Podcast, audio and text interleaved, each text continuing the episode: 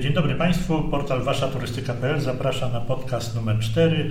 Naszym gościem dzisiaj jest Paweł Niewiadomski, prezes Polskiej Izby Turystyki i jeszcze jednej organizacji europejskiej, o której zaraz będzie miał okazję powiedzieć. Rozmowę ze mną poprowadzi Marzena Markowska, zastępca redaktora naczelnego portalu wasza turystyka kropka p l. Ja nazywam się Adam Gąsior. Dzień dobry Państwu, Marzena Markowska z tej strony.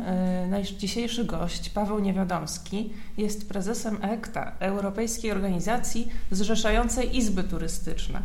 Czyli gwoli ścisłości i takiego wstępu należy zaznaczyć, że do tej organizacji nie może przystąpić pojedyncza firma, musi być reprezentowana przez jedną z izb członkowskich. I z ramienia Polski taką organizacją jest Polska Izba Turystyki, której również prezesem jest dzisiejszy nasz gość Paweł Niewiadomski. Dzień dobry Państwu. Więc Pawle, jesteś bardzo dobrze zorientowaną, jakby właściwą osobą, z którą możemy porozmawiać o takim bardzo głośnym i kontrowersyjnym projekcie, który już nabiera realnych kształtów, mianowicie o wspólnym paszporcie szczepień dla obywateli wspólnoty. Europejskie władze forsują od pewnego czasu ten pomysł wprowadzenia jeszcze przed wakacjami paszportów szczepień. Podczas debaty w Parlamencie Europejskim unijny komisarz Didier Reynders zapowiedział, że będą one sprawdzane na, przez linie lotnicze przed bramkami. Czy E C T A brała udział w pracach, konsultacjach nad projektem tych paszportów? No przede wszystkim chciałbym powiedzieć, że nie powinniśmy używać słowa paszport.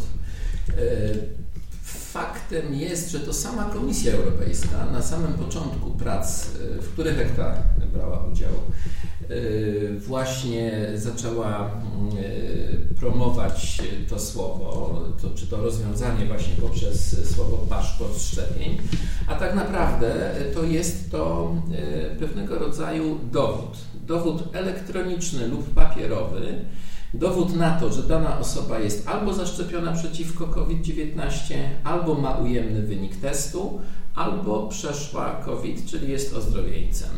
Czyli uściślimy, to są trzy rodzaje dokumentów, czy jeden dokument, który zawiera różne informacje na temat jednej osoby? To jest właśnie jeden dokument albo aplikacja elektroniczna, na przykład, którą będzie można zainstalować na swoim smartfonie lub też dla osób, które, które takiego smartfonu nie mają, będzie możliwy wydruk tych informacji. I oczywiście to będzie jeden dokument, no właśnie po to, żeby nie dochodziło do tych kontrowersji, o których mówiłaś wcześniej, mianowicie no przede wszystkim dyskryminacji. Dyskryminacji ze względu na fakt, że ktoś na przykład albo ze, ze względów zdrowotnych nie może być zaszczepiony, albo nie może być zaszczepiony, bo jeszcze jego kolejka nie nadeszła, albo z jakichś innych względów, które są tej osobie znane, po prostu zaszczepić się nie chce. Inaczej mówiąc, te trzy elementy, które ten dokument ma zawierać, czyli informacja o szczepieniu, czy też wyniku testu, czy, czy faktu, czy ktoś jest ozdrowieńcem, te trzy elementy chcielibyśmy i taka ogólnie taka zgoda jest, żeby one były ekwiwalentne, czyli jeżeli ktoś nie jest zaszczepiony, może podróżować, jeżeli jeżeli ma wynik ujemny testu, a jeżeli przeszedł COVID, no to oczywiście jest ozdrowieńcem i w pewnym terminie, ale tutaj nie chcę się na ten temat wypowiadać, ponieważ chcę się wypowiadać tylko i wyłącznie biznesowo, a nie teoretycznie, politycznie czy medycznie, bo nie mam takich uprawnień. Oczywiście. Pawle, powiedz, w tym momencie rozmawiamy o projekcie, który jest wprowadzany na terenie wspólnoty i ma dotyczyć obywateli wszystkich krajów Unii Europejskiej, czy też o również jakby projektach krajowych, czy czymś, co miałoby w ogóle obowiązywać na całym świecie? Ja myślę, że ten certyfikat zdrowotny, tak byśmy go nazwali, mhm. to jest pewien taki wstęp, który został utworzony na, na terenie Unii Europejskiej, ale jestem absolutnie przekonany, że po pierwsze kraje Europejskiego Obszaru Gospodarczego już w tym rozwiązaniu będą uczestniczyły, a stopniowo również inne kraje. Ale chciałbym jeszcze raz wyraźnie powiedzieć, że w ramach Unii Europejskiej nie udało się jeszcze wypracować jednolitych zasad wjazdów do poszczególnych krajów. My byśmy chcieli jako branża turystyczna mieć no co najmniej w ramach Unii Europejskiej, ale najchętniej w ramach całego świata jasne wytyczne dotyczące tego, jak powinien być przygotowany turysta do wyjazdu zagranicznego i te informacje chcielibyśmy, żeby były ujednolicone. Tego się jeszcze nie udało zrobić i chciałbym dlatego wyraźnie powiedzieć, że poszczególne kraje Unii Europejskiej będą nadal stosowały swoje zasady. One są coraz bardziej ujednolicane, ale niestety niejednolite. I właśnie ten dowód, ten, to świadectwo, ten certyfikat zdrowotny będzie tylko takim usprawnieniem procesu, na przykład właśnie na lotnisku, żeby w sposób szybki można było poświadczyć, że spełnia się kryteria państwa wjazdowego. Czy dobrze rozumiem, że bez ujednolicenia tych zasad, o których mówiłeś, taki dokument w zasadzie no, nie ma racji bytu? No on ma rację bytu właśnie ze względu po pierwsze na proces, który podejrzewam, jestem prawie że przekonany, że to tak właśnie będzie, że to jest taki pierwszy element, pierwszy etap, że jak już będzie takie właśnie rozwiązanie, to poszczególne kraje zarówno w Unii Europejskiej, jak i na świecie będą starały się właśnie ujednolicać swoje, swoje zasady dotyczące wjazdu, zasady pod względem zdrowotnym dotyczące wjazdu. Natomiast jeszcze raz podkreślam, że to jest pewnego rodzaju próba uproszczenia takiej, takiego właśnie uproszczenia Za, um, uproszczenia y, czyli, czyli wjazdu, procedur, procedur wjazdu tak naprawdę. Czyli chodzi o jakby systematyzację tego, co już właściwie dzisiaj obowiązuje? Tak? Dobrze rozumiem? No w zasadzie można w pewnym sensie tak powiedzieć. To znaczy no, na razie mamy różne rozwiązania w różnych krajach i teraz mhm. y, no, na przykład na lotnisku y, trzeba analizować każde państwo oddzielnie. Mówię tutaj zarówno o obsłudze lotni- lotniska, jak i oczywiście o organizatorach wypoczynku. Natomiast w przypadku, kiedy to będzie aplikacja elektroniczna, która jeszcze dodatkowo w przypadku Unii Europejskiej będzie miała na przykład producenta szczepionki, który, którą podano klientowi, no to yy, po prostu będzie tutaj znaczne ułatwienie również dla osób, które do Unii Europejskiej przyjeżdżają, bo to jest rozwiązanie elektroniczne. Oczywiście państwa członkowskie Unii Europejskiej będą yy, również wskazywały, jakie dane będą udostępniały. Oczywiście wszystko zgodnie z przepisami. Yy, I te dane oczywiście yy, nie będą... Yy, One nie będą dostępne na trwałe w tych krajach Unii Europejskiej. One będą tylko służyły temu, żeby na wypadek przekroczenia granicy yy, sprawdzić, czy, czy właśnie te, te yy, obowiązki zdrowotne są spełnione, czy nie. Porozmawiajmy o tych szczegółach technicznych, które mają usprawnić te procedury. Kto według projektu będzie wydawał te dokumenty, kto będzie wprowadzał w życie wspomnianą przez Ciebie aplikację w poszczególnych krajach? To, czy to będą N F Z, nazwijmy to tak roboczo w danych krajach, czy Ministerstwa Zdrowia, czy Ministerstwa Spraw Zagranicznych? No tutaj jeszcze trwają szczegółowe prace, bo to jest dopiero projekt. On ma wejść w życie jeszcze przed wakacjami, pod koniec czerwca. Ważne, że oczywiście do tych wszystkich danych, te wszystkie dane muszą być w pewnym sensie transferowane między systemami narodowymi a, a systemem tym, który jest tworzony. No, ja wiem, że pan redaktor jest po pierwszym szczepieniu. Jestem. Jak pan redaktor był szczepiony, to też obsługa wprowadzała dane mhm. dotyczące szczepienia do systemu, który w Polsce funkcjonuje. Akurat jeśli chodzi o polskie rozwiązanie, to po pierwsze Polska popiera ten ten, to rozwiązanie dotyczące certyfikatu zdrowotnego. Po drugie, już taki system posiada. Niektóre inne kraje są troszeczkę do tyłu i dlatego właśnie w tej chwili prowadzone są rozmowy między krajami Unii Europejskiej, żeby właśnie te rozwiązania przyspieszyć i wprowadzić certyfikat. A co z, obywatel, co z obywatelami polskimi mieszkającymi za, granic, za granicą? Czy sprawą tych aplikacji zajmą się na przykład konsulaty, które będą mogły poświadczyć, że ktoś był szczepiony na miejscu? I co z rezydentami innych krajów w Polsce, na przykład mieszkańcami Azji, którzy nie są obywatelami Unii Europejskiej, ale są pełnoprawnymi rezydentami? No to są bardzo słuszne pytania, pytania, które notabene zadawane są również obecnie, przy obecnych podróżach. Chciałbym zwrócić uwagę na przykład na rozwiązanie francuskie obecnie, gdzie obywatele Francji również muszą przed powrotem do kraju dysponować testami P C R, ale w przypadku, kiedy dostępność tych, certyfik- przepraszam, tych testów oczywiście jest ograniczona, czy, czy po prostu nie ma ich w jakichś dalekich krajach, to wówczas wchodzą do gry konsulaty i wydają stosowne zaświadczenia w takich przypadkach, że po prostu no, nie są naruszane, pra- nie, naruszane prawa obywatelskie, w tym prawa do podróżowania, więc to są pytania jak najbardziej zasadne. My zgłosiliśmy do Komisji Europejskiej no, kilkanaście takich właśnie tematów. Jednym z nich jest kwestia traktowania właśnie osób, które są obywatelami, to się nazywa krajów trzecich, czyli nieunijnych, natomiast są rezydentami. Na razie jeszcze nie mamy odpowiedzi, ale myślę, że, że to, ta kwestia na pewno będzie, będzie rozwiązana.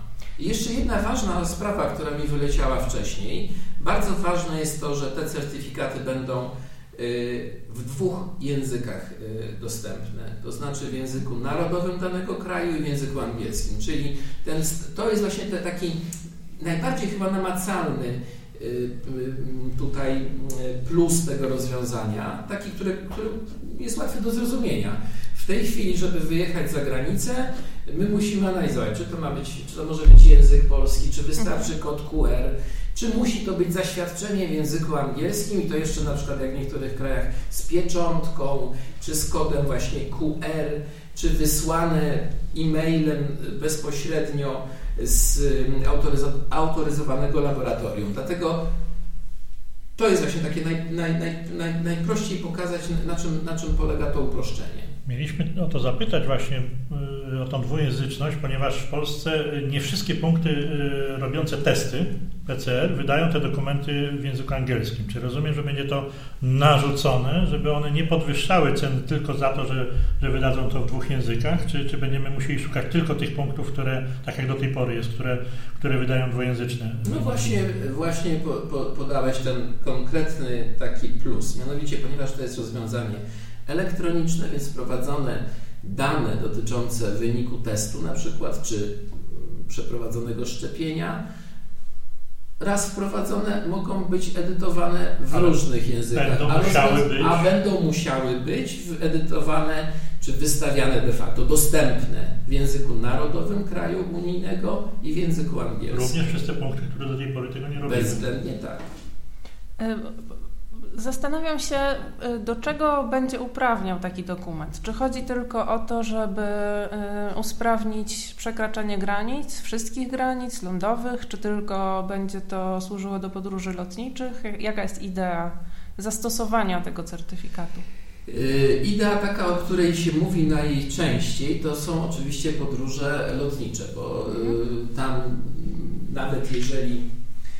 Nawet jeżeli nie ma formalnie granicy, prawda, no to są możliwości chociażby przy tak zwanym check-inie, przy wejściu na pokład, żeby na przykład poprzez jakieś czytniki elektroniczne, kodów kreskowych mog- mogły być sprawdzone te dokumenty, ale również mówi się o wykorzystaniu tych dokumentów do innych, tego, tego certyfikatu do innych celów. Jak na przykład do wejścia na stadion sportowy, czy do teatru na przykład, czy do, czy do kina. Takie rozwiązanie wprowadzone jest obecnie w Stanach Zjednoczonych.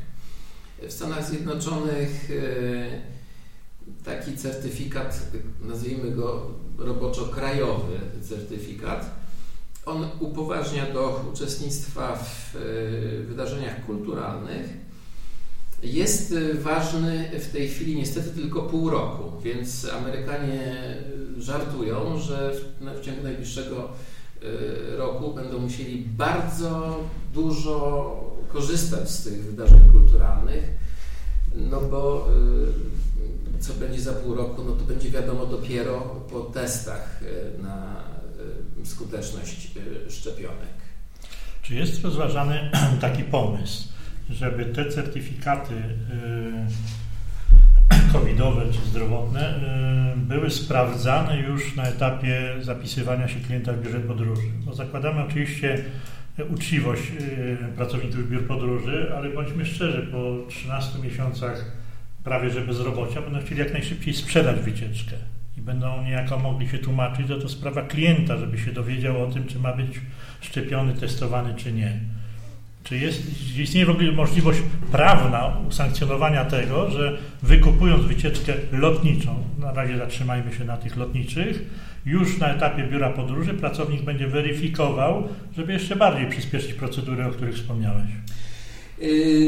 Ten temat był poruszany na ostatniej naszej komisji w ramach E C T A A, gdzie oczywiście na bieżąco w trakcie kształtowania się tego rozwiązania E C T A A swoje uwagi przekazuje. Jest to bardzo trudny temat ze względu na przepisy RODO. Po prostu dostęp do informacji takich jak, jak kwestie zdrowotne jest bardzo trudny dla osób, no, dla szerokiej grupy osób. Natomiast ja bym tutaj jedynie powiedział, że wolałbym i apelował do naszej branży, żeby wykorzystywała jednak fakt, ten trudny dla branży fakt kowida, do właśnie bycia źródłem informacji, źródłem informacji aktualnych, takich właśnie, żeby ten konsultant, sprzedawca, czy to w biurze stacjonarnym, czy w internecie, za pośrednictwem czy to strony internetowej, czy, czy mediów społecznościowych, żeby właśnie tutaj wyróżniał się swoją wiedzą i miał przewagę konkurencyjną nad sprzedażą bezpośrednią, która... Czyli będzie mówił pracownik biura na przykład, że do jednego kraju obowiązują tylko testy, a na przykład w drugim są tylko szczepienia, tak żeby mógł ten ewentualnie klient w aplikacji zadbać, żeby to, co na przykład nie był szczepiony, ale był po testach, ale okazuje się, że dany kraj przyjmuje tylko szczepionkowców. Może się tak zdarzyć. No teoretycznie może się tak zdarzyć, chociaż zapewne, zapewne się nie zdarzy jednak, bo, bo już wiemy, kilka krajów już wprowadziło przecież te rozwiązania. Ostatnio, kilka dni temu zapowiedziała to również Grecja, czyli bardzo popularny kierunek. Ja myślę, że tak, po pierwsze w niektórych przypadkach, w przypadku sprzedaży imprez turystycznych, to jest wręcz obowiązek ustawowy przekazania informacji dotyczących wymogów, to się nazywa wymogów sanitarnych i zdrowotnych, czyli de facto w jakiej sytuacji możemy podróżować, w jakiej sytuacji możemy wykupić imprezę, czyli musimy być do niej odpowiednio przygotowani również ze względów zdrowotnych. Natomiast w przypadku, kiedy nie sprzedajemy imprezy turystycznej, przecież bardzo często tak robimy, sprzedajemy sam bilet lotniczy, czy, czy usługę hotelarską, czy jakąś usługę transferową, w sensie transferu z lotniska, czy jakąś nawet wycieczkę fakultatywną, no to właśnie to jest ten moment, gdzie możemy pokazać swoją rolę jako dorad- takiego rzetelnego doradcy podróży i tam właśnie przekazać te informacje. Chcę też zwrócić uwagę, że jest coraz więcej portali czy źródeł informacji dotyczących tych restrykcji właśnie w podróżach związanych z kowidem, więc To jest oczywiście rola właśnie dobrego sprzedawcy, żeby był na bieżąco, żeby wiedział, gdzie te informacje sprawdzić i je przekazać. Przekazać nie tylko przed, wy, przed wykupieniem imprezy, ale również od momentu wykupienia imprezy do wyjazdu na tą imprezę, to te przepisy się zmieniają. Czyli to jest bardzo właściwie realna wizja, że skoro to ma zacząć funkcjonować jeszcze, powiedziałeś, przed wakacjami, to możemy się spodziewać, że projekt ruszy co, w połowie czerwca? Takie są plany? No myślę, że plan jest taki, żeby to był, jeśli dobrze pamiętam, dwudziestego piątego czerwca konkretnie. Mhm. Natomiast, natomiast oczywiście, no żeby ruszył dwudziestego piątego czerwca, to musi być przygotowany wcześniej. W tej chwili trwają prace, tak jak powiedziałem na początku, one już, powiem dyplomatycznie, wiele krajów jest gotowych, ale jeszcze nie wszystkie. Czy to jest zatrudniona jakaś jedna firma informatyczna? Bo to jest duże wyzwanie jednak stworzyć taki projekt, no chyba bezprecedensowe właściwie we wspólnocie. Ja mogę powiedzieć tak, jest to duży projekt. Sam projekt yy, certyfikatu zdrowotnego jest yy, dużym projektem, a jeszcze dodatkowo ten projekt ma, musi być, tak jak mówiliśmy wcześniej, yy, połączony z tymi system, systemami krajowymi, a dodatkowo jeszcze są też inne systemy, jak na przykład Ayata Travel Pass, czyli rozwiązanie już wdrożone przez Międzynarodowe Stowarzyszenie Przewoźników Lotniczych i one mają być ze sobą te systemy kompatybilne, więc to, to jest duże przedsięwzięcie. Pewnie na początku nie będą, jak znam życie, ale... Widzę to... jeden wielki error na ja, początku. Ja myślę, ja myślę że, że powiem tak, może ten system polski, który też... jak wiemy, z pierwszego kwietnia padł, ale to jest dobry system, to znaczy on, on padł za, najprawdopodobniej dlatego, że był za bardzo przeciążony, jeszcze, jeszcze w, w kolejnych dniach były problemy, z tego co wiemy, problemy z logowaniem się do niego, natomiast systemy są gotowe w niektórych krajach, tak jak powiedziałem, więc, więc myślę, że doświadczenia innych krajów pomogą pomogą w budowie tego systemu europejskiego. Czy mogę zapytać Ciebie o Twoją osobistą opinię o tym projekcie? Czy on Ci się bardziej podoba, czy jesteś w nim bardziej raczej tak zaniepokojony? No bo to jest taka dość futurystyczna wizja, że istnieje jakiś tam centralny europejski system, w którym wprowadzone są nasze dane dotyczące naszego tam jakiegoś stanu, wyrywkowego stanu zdrowia i to nas upoważnia do wykonywania różnych czynności. No, y, wiele osób bardzo się tego obawia, uważa, że to jest taka no, dystopijna wizja przyszłości y, i y, że jest to pewne jakby usankcjonowanie dzisiejszej nadzwyczajnej sytuacji, która jednak, mamy nadzieję, kiedyś się skończy. A jeśli wejdzie już coś takiego, no to może to zostać z nami na bardzo długo. Więc akurat dobrze, że o tym mówisz, ponieważ mam taką ściągę tutaj na ekranie i myślę... Pokażesz to słuchaczom. Właśnie, może niekoniecznie pokażę, ale... Ale przeczytam jedno zdanie, które myślę, że w dużej mierze podsumowuje Twoje pytanie, czy odpowiada na Twoje pytanie. Rozwiązanie zostanie zawieszone, gdy W H O ogłosi koniec pandemii. Więc, to mnie uspokoiło.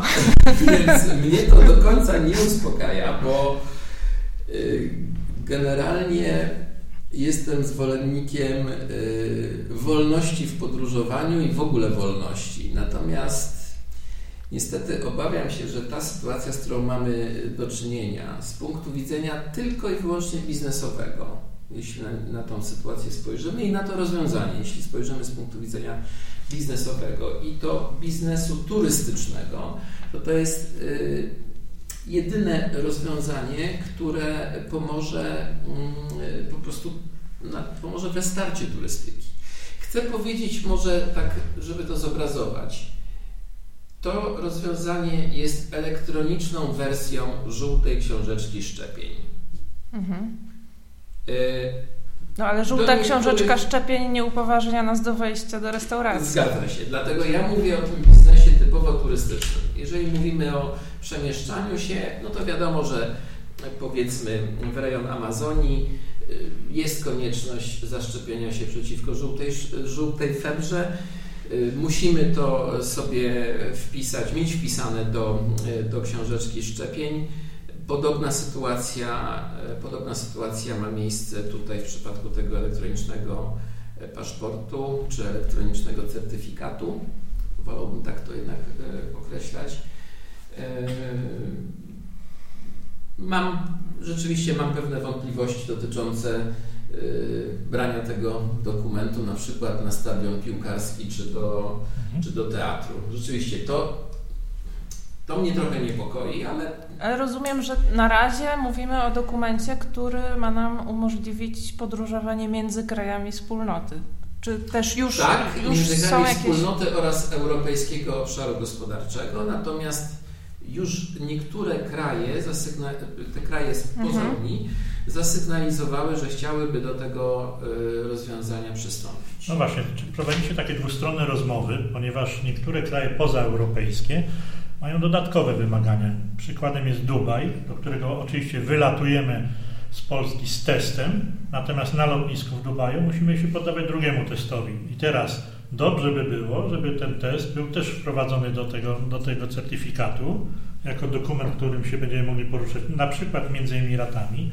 I co z kolei z testem, który robimy w niektórych krajach wyjazdowym? Czy on będzie wbijany na przykład do naszej aplikacji, czy nie? To też by usprawniło pewne procedury, bo świadczyłoby, że ktoś się stestował na przykład w danym kraju. To jest oczywiście bardzo dobre pytanie. Dlaczego? Dlatego, że można na nie po pierwsze już w części odpowiedzieć, a nad drugą częścią pracować.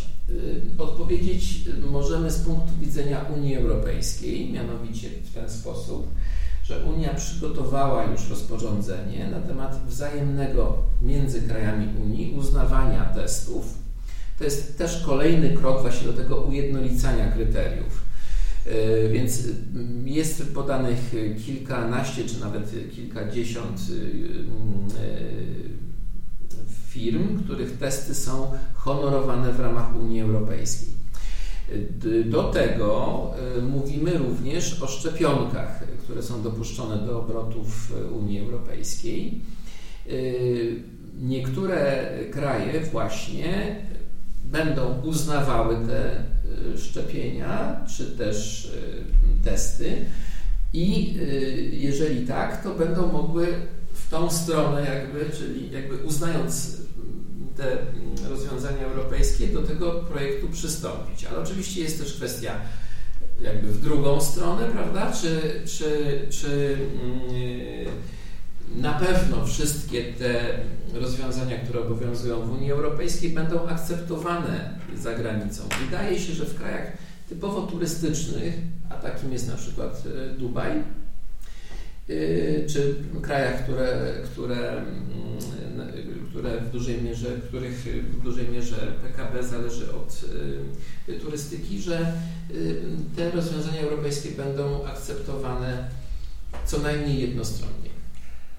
Aha, wspominaliśmy o tej dacie dwudziestego piątego, że to będzie taka graniczna, że to wejdzie w życie. Czy nie obawiasz się, trochę już powiedziałeś, że się obawiasz się, czy nie obawiasz się, czy jest rozważane jakaś, jakaś u, uporządkowanie tego, bo hipotetycznie istnieje taka możliwość, że kilkadziesiąt milionów Europejczyków, słysząc o, o tym, że jest uruchomiona taka aplikacja, wejdzie natychmiast na tę aplikację, bo będzie chciało na przykład dwudziestego szóstego już wyjechać. Podobny problem mogą mieć biura podróży, które słysząc, że dwudziestego piątego aplikacja zostaje uruchomiona, wyznaczą dwudziestego szóstego na przykład czerwca na początek startu wielkiej swojej akcji restartu.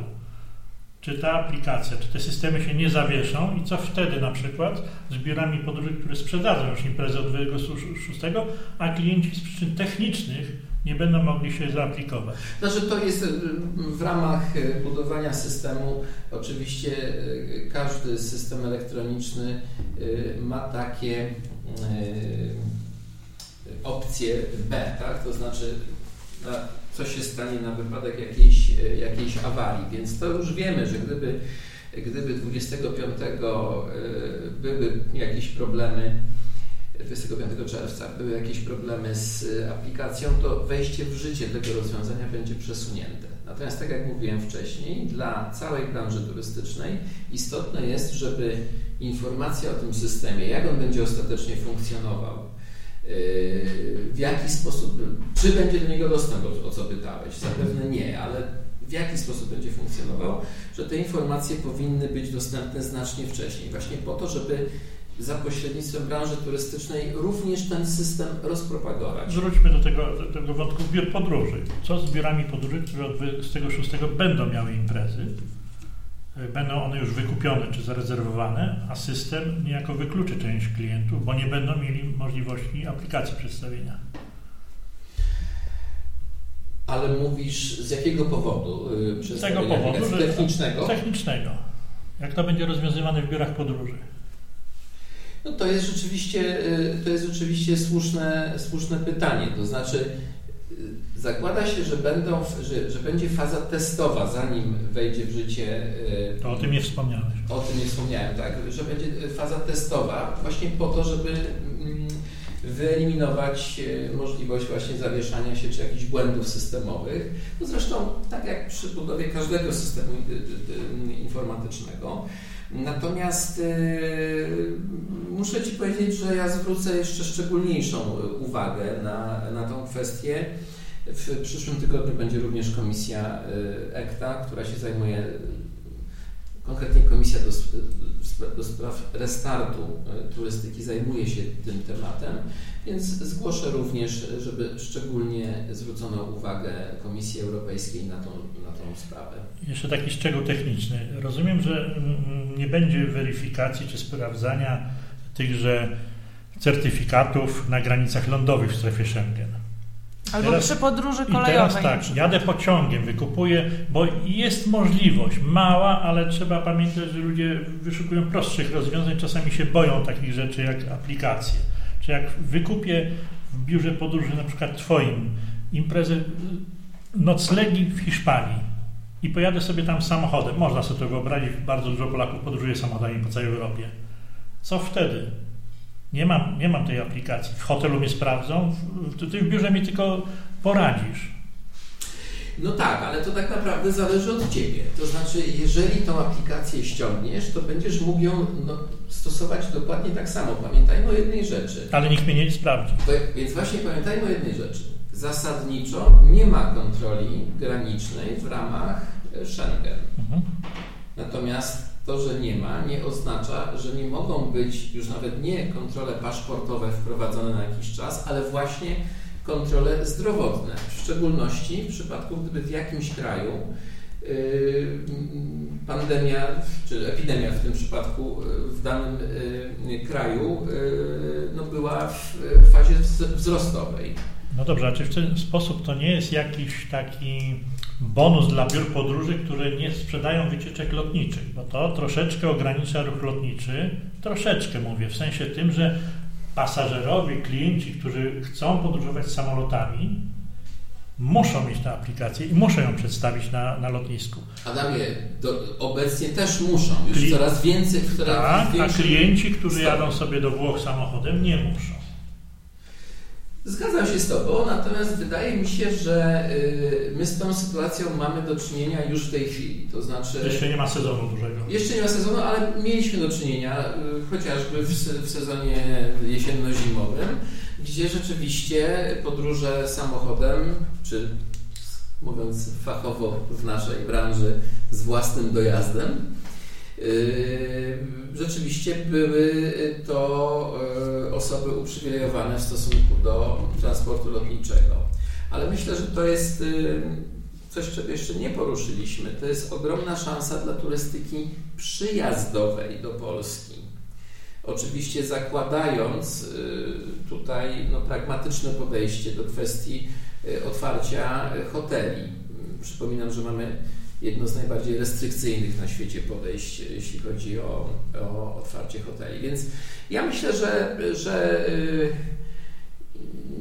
nie, nie, nie sądzę, żeby, żeby, żeby to powodowało jakieś dalsze konsekwencje i dalsze dys, dysproporcje między, między e, tra, poszczególnymi rodzajami transportu. Ja chciałam jeszcze dopytać, czy będzie jakaś analogowa wersja alternatywna dla tej aplikacji mobilnej, no bo co z osobami wykluczonymi cyfrowo? Tak, właśnie to mówiłem na początku, ale jeszcze powtórzę, że e, ekwiwalentny ten format będzie również formatem analogowym, czyli inaczej mówiąc, albo będzie można mieć aplikację, albo dokument, dokument papierowy, papierowy, albo obydwa. Mhm. Dlatego, że jeżeli ktoś jedzie gdzieś na jakąś daleką podróż, wiadomo, że może mieć wydruk po to, żeby w razie, gdyby się okazało, że mu, powiedzmy, komórka padła, żeby, żeby mógł z tego... A czy w aplikacji będzie miejsce na zaznaczenie, że ktoś nie może być szczepiony z uwagi na z, z powodu przeciwwskazania. Zdrowia, przeciwwskazania? Przyznam się, że tego nie wiem. No co z takimi nie osobami, które by to chciały... Znaczy, nie wiem, natomiast co z takimi osobami. Mhm. Jeżeli ktoś, i to jest to, o czym mówiłem na początku, o tej ekwiwalentności, mianowicie Mianowicie, jeżeli ktoś nie może być zaszczepiony ze względów zdrowotnych czy jakichkolwiek innych, po prostu nie chce, tak, to powinien mieć, i takie jest nasze stanowisko zarówno F D A, jak i P I T u, to powinien mieć możliwość po prostu wykonania testu i podróżowania na podstawie testu. Najchętniej oczywiście miałby to być test antygenowy, ale oczywiście no tutaj to zależy od polityki poszczególnych krajów i od stopnia rozwoju e, epidemii. Wróćmy, chciałbym, żebyś, żebyś to konkretnie powiedział, że czy nie obawia się, że niektóre kraje zaczną wprowadzać ustawami swoimi, regulować certyfikaty, jednak będą umożliwiać wstęp na przykład do akwaparków lub basenów. Tak jak i w Izraelu jest w tej chwili, że do restauracji mogą. Ty mówisz, że będą wytyczne europejskie, ale czy to będzie uregulowanie prawne, czy niektóre kraje europejskie będą, te kraje, które to jest na przykład popularne. Chociażby Polska, bo jeden z wicepremierów naszych popiera wprowadzenie takiego certyfikatu na potrzeby krajowej kraje gospodarki. Żyjące ze S P A, jak Węgry, jak Słowacja, jak Austria, uzdrowiskowe te kraje, być może będą chciały coś takiego wprowadzić. Co wtedy? Będzie kontra ze strony Europy, czy nie? To znaczy, na pewno jest, to już widzimy w czasie całej pandemii, na pewno jest pewien problem i on wynika po prostu z różnych, po pierwsze z różnych interesów poszczególnych krajów, a po drugie z różnego podejścia politycznego do zarządzania tym kryzysem. Więc na pewno jest problem z właśnie takim usystematyzowaniem i ujednoliceniem tych wszystkich zasad. Nie odpowiem w tej chwili na pytanie, które z krajów wprowadzą różnego rodzaju rozwiązania, między innymi te, o których, o których mówicie, bo to nadal pozostanie w gestii poszczególnych krajów.